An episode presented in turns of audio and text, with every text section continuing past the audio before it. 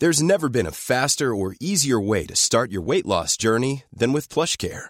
PlushCare accepts most insurance plans and gives you online access to board-certified physicians who can prescribe FDA-approved weight loss medications like Wegovy and Zepbound for those who qualify. Take charge of your health and speak with a board-certified physician about a weight loss plan that's right for you. Get started today at plushcare.com slash weight loss. That's plushcare.com slash weight loss. plushcare.com slash weight loss. Hey, it's Ryan Reynolds, and I'm here with Keith, co-star of my upcoming film, If, only in theaters May 17th. Do you want to tell people the big news? All right, I'll do it. Sign up now and you'll get unlimited for $15 a month in six months of Paramount Plus Essential Plan on us. Mintmobile.com slash switch. Upfront payment of $45 equivalent to $15 per month. Unlimited over 40 gigabytes per month. Face lower speeds. Videos at 480p. Active Mint customers by 531.24 get six months of Paramount Plus Essential Plan. Auto renews after six months. Offer ends May 31st, 2024. Separate Paramount Plus registration required. Terms and conditions apply if rated PG. Burrow's furniture is built for the way you live. From ensuring easy assembly and disassembly to honoring highly requested new colors for their award-winning seating, they always have their customers in mind. Their modular seating is made out of durable materials to last and grow with you. And with Burrow, you always get fast, free shipping. Get up to 60% off during Burrow's Memorial Day sale at burrow.com slash ACAST. That's burrow.com slash ACAST. burrow.com slash ACAST.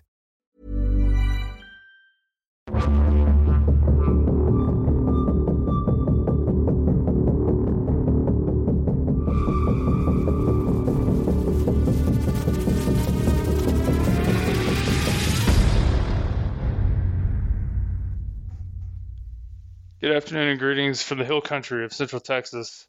I'm Amos Fox, your host of Revolution and Military Affairs, and today we're going to discuss Liddell Hart. Liddell Hart is often remembered primarily for his contributions to armored warfare in the period leading up to the Second World War, as well as his idea of the indirect approach, which many people conflate loosely with uh, maneuver warfare after the Second World War, he's often also remembered for his contributions to rehabilitating many of the uh, German generals' reputations in the period following the war. Uh, his book, The German Generals Speak, is often considered one of those one of those contributions that helped uh, bring the German generals in the post-war period out of uh, what what may have been a period of, of darkness for their careers and their memories, and help shed some uh, shed some light on them, good, bad, or indifferent. Uh, that's that's what many people uh, think about that think about that book and his contributions there. However, I'm going to go back to the beginning uh, to early early Liddell Hart in the uh, post World War One period, and examine a set of ideas uh, in greater detail that he set forth in his book called "The Ghost of Napoleon." And the Ghost of Napoleon is, uh, in my opinion, one of the most revolutionary pieces of writing uh, in, in, the history of military thinking. And so, for that reason, uh, since we are revolution in military affairs, I find this book quite revolutionary, and I think we'll spend the next 30 minutes or so discussing it in great detail. Let's dive in and examine Liddell Hart's The Ghost of Napoleon.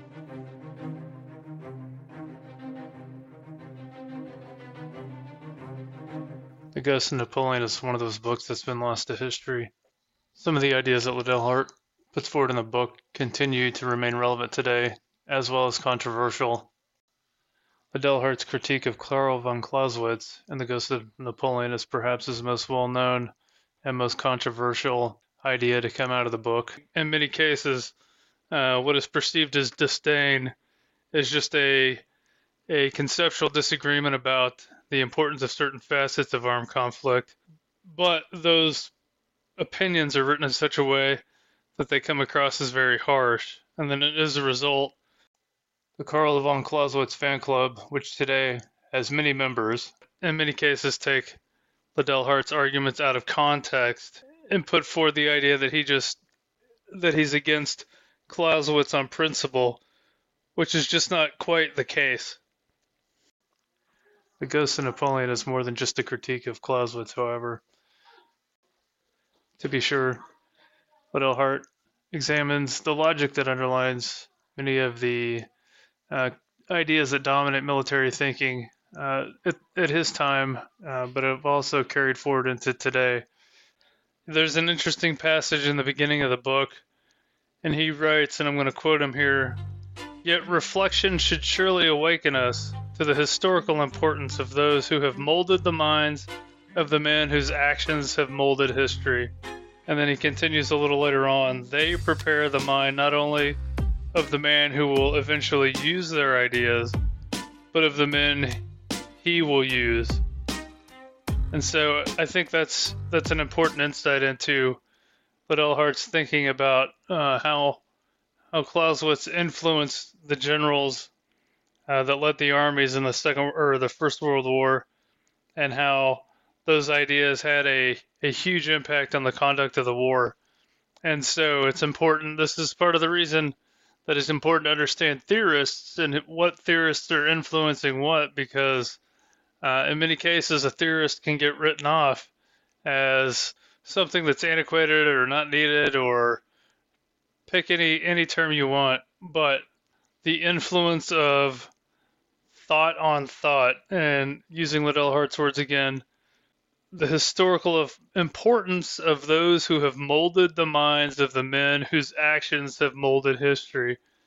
That idea in itself cannot be underestimated uh, in terms of its importance because the ideas of those who have molded the minds of the men who have molded history uh, can be directly seen in the conduct of how wars are fought both in the past, but then also today and likely in the future, right? So whoever the modern version of a Clausewitz is, whether that's a futurist like uh, a futurist like August Cole or P.W. Singer, and their ability to influence the mind of the people as senior military leaders, government leaders now, who may not necessarily be at the top, but are mid-level folks, but eventually in 10 years or 15 years are at the top that can have a huge effect on the conduct of war uh, in, the future. And so it's important. This is why it's important to understand theory and study theory and think about uh, not only existing doctrines, but also those ideas of, of, of, emerging thinkers that are coming along to challenge uh, the status quo and historical things that have been perceived as dogmatic. One of one of Liddell Hart's biggest complaints with the World War One generals was that they were continually in pursuit of decisive battle. They were battle seeking in the Napoleonic sense, and that they believed that battle, bringing the enemy into a, a sharp, contested fight in which one side come out victorious, on questions asked, was the key thing that they needed to do to unlock strategic victory.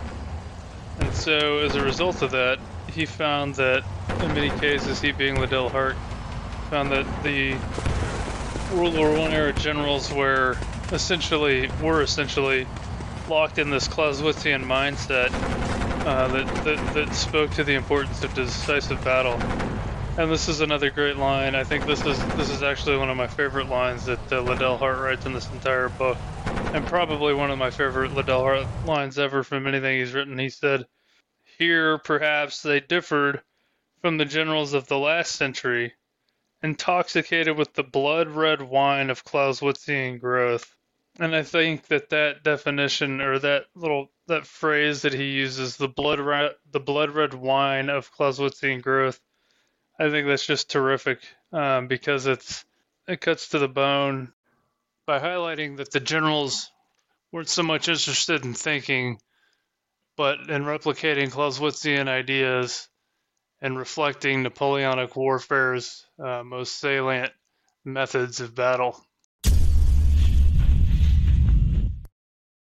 So, tied to the idea of battle was the idea of mobility, and this is on a personal level, uh, as somebody that dabbles quite regularly with military theory that I think mobility is important.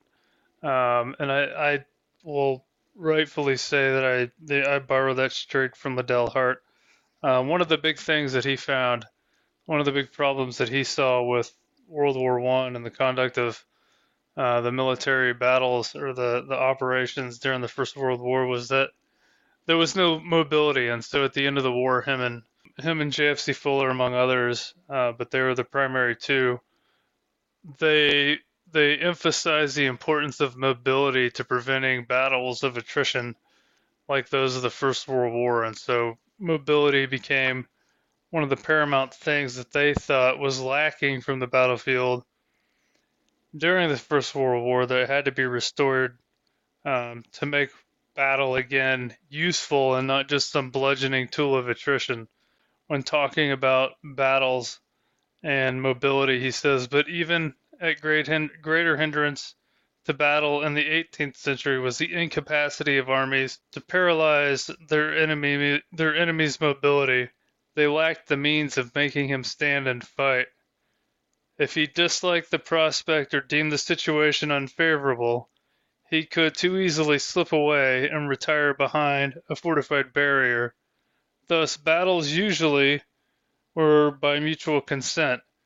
They could rarely be brought out brought about unless both sides were willing, and this implied such equality that neither side was likely to risk battle.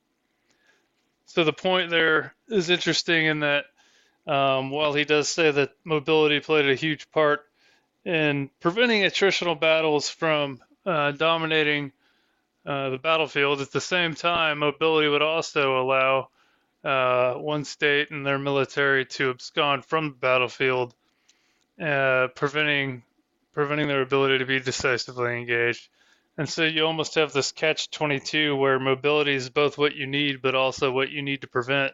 And so I think that this is another key aspect of Liddell Hart that gets overlooked in a lot of the discussions uh, on him is this duality, this two-sidedness to many of the arguments that he makes, and it's not a it's not a hypocritical thing at all. It's that uh, for every action there's a counteraction, right? And so you want to maintain you want to maintain your own mobility, yet at the same time you want to deny deny the mobility of your opponent, of the adversary. You don't want them to possess the ability to move freely about the battlefield.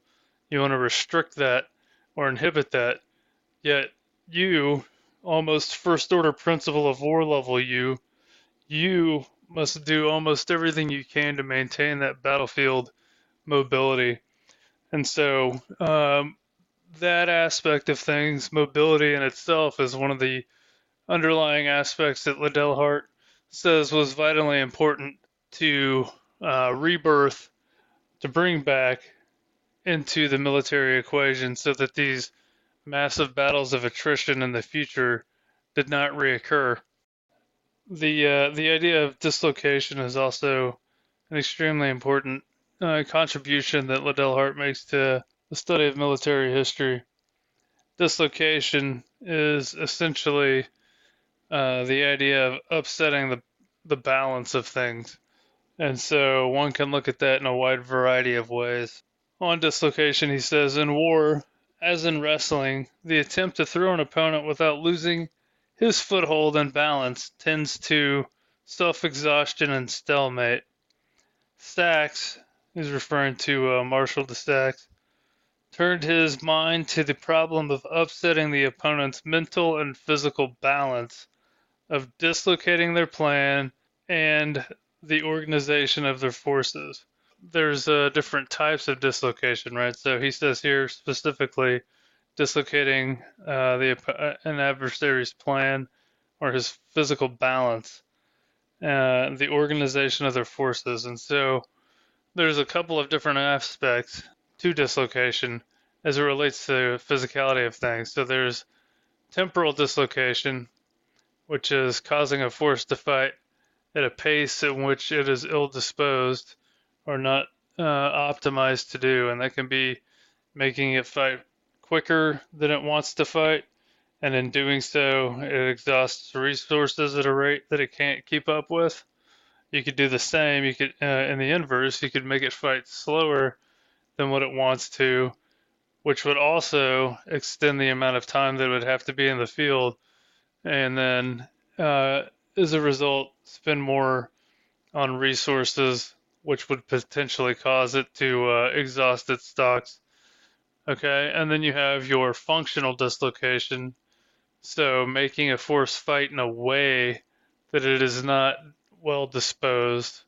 So if a force is optimized for maneuver, for instance, and it wants to fight a maneuver fight, it wants to fight in the open, it wants to fight quickly, it wants to fight with uh, bold movements. If you're trying to functionally dislocate it, you're going to operate in a way that doesn't allow it does not allow it to do that. So you're going to cause it to fight in an urban area or in some sort of wooded area or in some sort of area full of waterways and uh, and you're going to cause it to fight in ways that are not suited to what it has physically within its force structure. And then you've got your positional dislocation, which is somewhat similar to functional dislocation. However, this one is more focused on your position on the battlefield.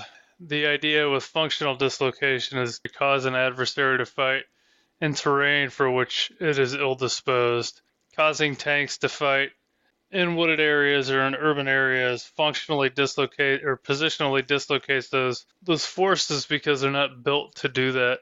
You know, generally speaking, tanks are built for for movement and, and engaging at distance, but operating, forcing tanks to operate in an urban area or some sort of other area that inhibits their ability to engage with their main gun at max range is one way that you can positionally dislocate. And again, that's just an example. That's not the only way.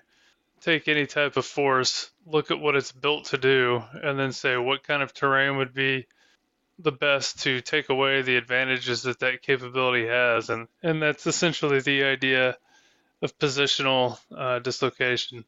So you've got positional, functional, temporal uh, dislocation, and then you've got your uh, your moral dislocation, which is causing an adversary to fight in a way that it does not want to fight, not from a uh, not from a physical standpoint, not from a tactic standpoint, but a way that essentially morally bankrupts it. There are a host of examples from history in which forces fought in ways that they were not necessarily psychologically or ethically okay with.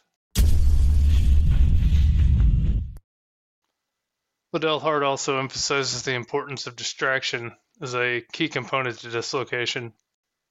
Liddell Hart says that distraction is critical to dislocation because it helps um, create a wedge in the mind of an adversary. And so he says specifically, if in contrast, you take a line that offers an alternative objective, you set up a tug of war in his mind and stake rival claims upon his forces without the need of dividing your own forces. Distraction also seems to be lost to history. In the past, secondary fronts and secondary theaters of operations uh, were ways in which a force or a military or a state or whomever uh, might distract their opponent and draw away resources and forces from the primary theater of consideration. And so you also see this mentioned in uh, in Alexander Svechin's book Strategy, and this is really where he uh, Svechin introduces the split between uh, decisive operations, which are those that directly work towards the uh, the accomplishment or the attainment of mission objectives, and then attrition, which he finds he being Svechin here finds as a an integral part of military operations because of distraction. Attrition, according to Svechin, allows a force to um, draw down the forces of his opponent and the resources of his opponent and push his opponent towards exhaustion um, by introducing those multiple uh, those multiple fronts, those multiple points of contact uh, that distract, that pull away from the primary consideration. And so, as you can see with distraction, that really plays well with the different types of of dislocation, positional, functional, temporal, primarily uh, moral, not necessarily the case, but um, nonetheless, distraction uh, is key to unlocking the potential of, of uh, dislocation, according to uh, Liddell Hart. Going back to that yin and yang idea that Liddell Hart uh, weaves through much of what he writes about, another important aspect that he incorporates in his writing is the idea of disorganization and organization, and essentially a um, force, a military is always competing against those two ends of a uh, of the spectrum. They're attempting to keep their own forces organized while attempting to disorganize those of their opponent. Creates a dynamic in which the force continually oscillates between that uh, those two ends of the pole, uh, disorganization and organization. And so, to help with that, he says that uh, distraction is incredibly important. And Liddell Hart writes that the need for distraction to create the disorganization and demoralization necessary to paralyze the enemy effectively before attempting a decisive blow had become had always been understood by the masters of the art of war. Liddell Hart points out that in order to disorganize and organize and maintain that balance, the military commander had to ensure that they were using the uh, appropriate means of uh, distraction to help shape the battlefield. Transitioning back to Clausewitz, Liddell Hart also is one of the first people that I've seen to make a dedicated effort to to pinpoint a change in Napoleonic warfare, not in the way that the wars were fought per se, but in a change in the ways that the wars were commanded. And by that I mean Liddell Hart speaks about the differences that developed between Bonaparte uh, in the early years of his career and the later years of his career. And he talks about how the um, general General Bonaparte was uh, dashing and daring and full of gusto, and you know, quick to make decisions and quick to be on a horse and in the front and with his men. However, um, later the Emperor Napoleon approached the conduct of war far differently. The Emperor Napoleon uh, relied on mass to a significant degree, and to a degree that the uh, the General Bonaparte did not. In addition to that, he was uh, in many cases uh, out of shape, unwilling to get for- go forward onto the uh, to the front lines, and to engage with his soldiers and inspire his soldiers and uh, in many cases not horsebound, uh, but in, in, fact command post bound or carriage bound uh, to get around the battlefield. I thought that that dichotomy that he highlights there between the emperor, the emperor Napoleon, and the General Bonaparte, a fascinating distinction that helps, if not explain, uh, the differences and how uh, Bonaparte performed on the battlefield at least uh, illuminates perhaps some reasons why there was a degree of difference between the two. And this is uh, an idea, at, uh, you know, that's carried forward later. And I, I noticed it also recently as I was reading Owen Connelly's uh, Blundering to Glory Napoleon's military campaigns and in the book, Connelly makes the same arguments that Liddell Hart makes regarding Bonaparte, almost uh, verbatim. Uh, in many cases, he speaks that uh, later in the wars, the, the, Napoleonic Wars, Bonaparte rarely comes to the front. Uh, he's often sick. He's remarried and um, living living the the high life of a married man and so he's got a significant amount of dad bod going on at this point, and as a result, can't get into some of his uniforms, doesn't feel as comfortable in his uniform, doesn't like to get in front of his men uh, in ill fitting uniforms. And so, because of this, perhaps psychologically, he was also less interested in going forward and being seen by the men because he wasn't comfortable with the way that he looked, which I thought, you know, was an interesting, an interesting point. And again, Conley is not going deep into some sort of psychological evaluation, but just making some uh, conjecture based off, uh, you know, what was reported at the time. But at the same time, Bonaparte's also sick. Uh, perhaps already has the cancer that the stomach cancer that's that kills him. Although Conley says that this is not necessarily likely because Bonaparte ends up living another another nine years from the position at which he's writing about it.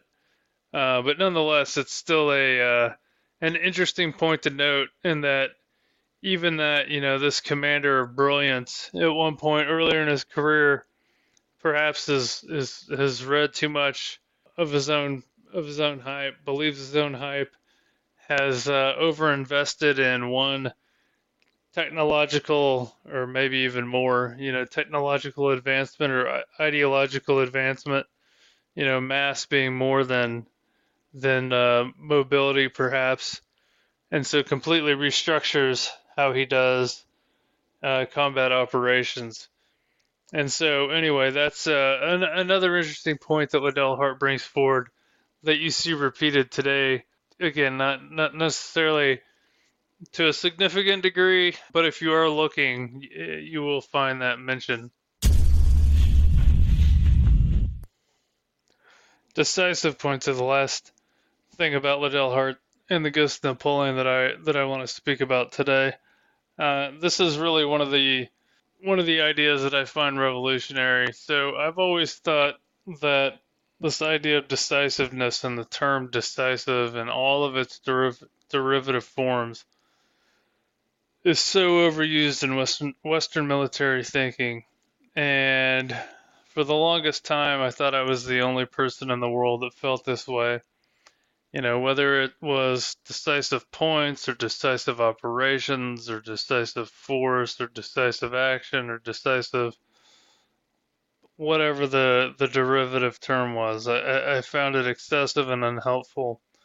And so, um, as I, you know, the first time I read this book, I hadn't an idea necessarily what it was about. And so I was reading and I came across this passage and I find it to be one of the the most sane, uh, salient points in military thinking, perhaps uh, out there. Period. And so I'm going to read this part to you. Liddell Hart says, "A point only becomes decisive when its condition permits you to gain a decision there." So a point is only decisive if it's tied to a decision a decision being something that is, uh, you know, commander or po- political leader makes a decision at that, that point. Liddell Hart continues on this topic and says, For this to be possible, this being the a point being decisive, it must be a weak point relative to the force you bring against it. And the true art of war is to create that weakness or find that weakness. Further, a point only becomes decisive when its condition allows you to gain a decision there. And to reiterate, for this to be possible, it must be a weak point relative to the force you bring against it, and the real art of war is to ensure or to create that weakness. Harkening back to distraction, Liddell Hart says that distraction is one of the primary methods by which an adversary creates that weakness in their opponent or in the situation. He continues and asserts that mobility is one of the primary mechanisms to bring about distraction. Liddell Hart says that mobility, in fact, is distraction's mainspring.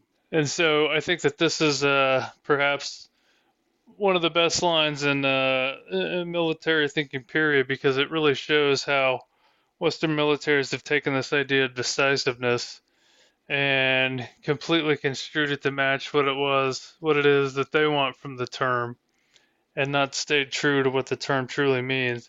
So he says a point only becomes decisive when its con- condition permits you to gain a decision there. So by virtue of that, a point only becomes decisive. That in itself means that there are no decisive points. In fact, it often means that only in hindsight can something be defined as a decisive point. Because if you knew that it was going to gain you a decision ahead of time, you wouldn't bother with any of the other planning or uh, operations that go into a, a military endeavor in general. But because you don't know ahead of time what is decisive, and only after the fact that a point becomes decisive because you were able to gain a decision there, do decisive points have any validity?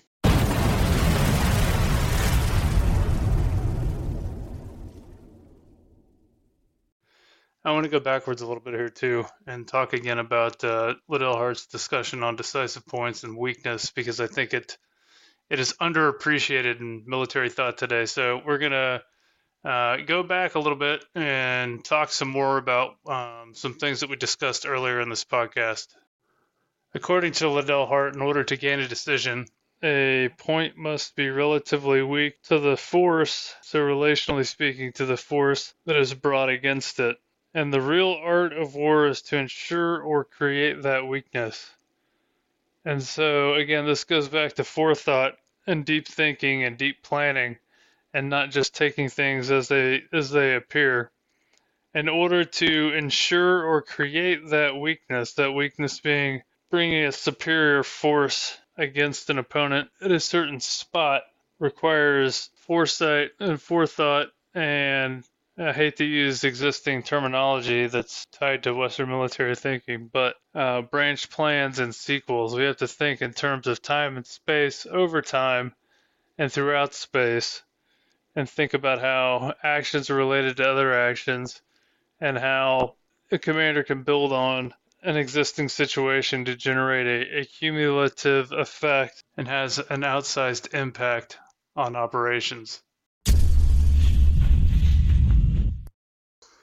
I know we went backwards there a little bit, but I've I just in, in, reflecting, I found that part really powerful because I think it addresses a lot of the problems uh, that occur today. In many cases, you find um, you find leaders unwilling to press the issues and think forward and plan ahead, and instead fall back on ideas like uh, waiting to the last possible moment to make decisions, which uh, if you're trying to generate weakness in an opponent outside of utilizing some sort of immediate uh, strike strategy, uh, your, your, your, your options to do so are probably quite limited. Thank you for joining Revolution of Military Affairs today. Hope you've enjoyed the discussion on Liddell Hart and his book, The Ghost of Napoleon. Again, one of my uh, one of my favorite books of, of uh, conflict theory, military theory. Quite the controversial book. If you're interested in controversial reading, uh, pick it up. It's it's actually quite hard to find. The, the copy I have I purchased from a used bookstore in London a couple years ago, and it cost me a pretty hefty sum. Uh, but it's worth the money and worth the investment versus the mental energy that goes into reading the book. So again, thank you for joining us today. Uh, this is Revolution of Military Affairs. I'm your host, Amos Fox. We appreciate your time. Uh, this is a one-man show for the time being, so I appreciate you bearing with us as we work through uh, editing problems. And uh, join us next time on Revolution of Military Affairs.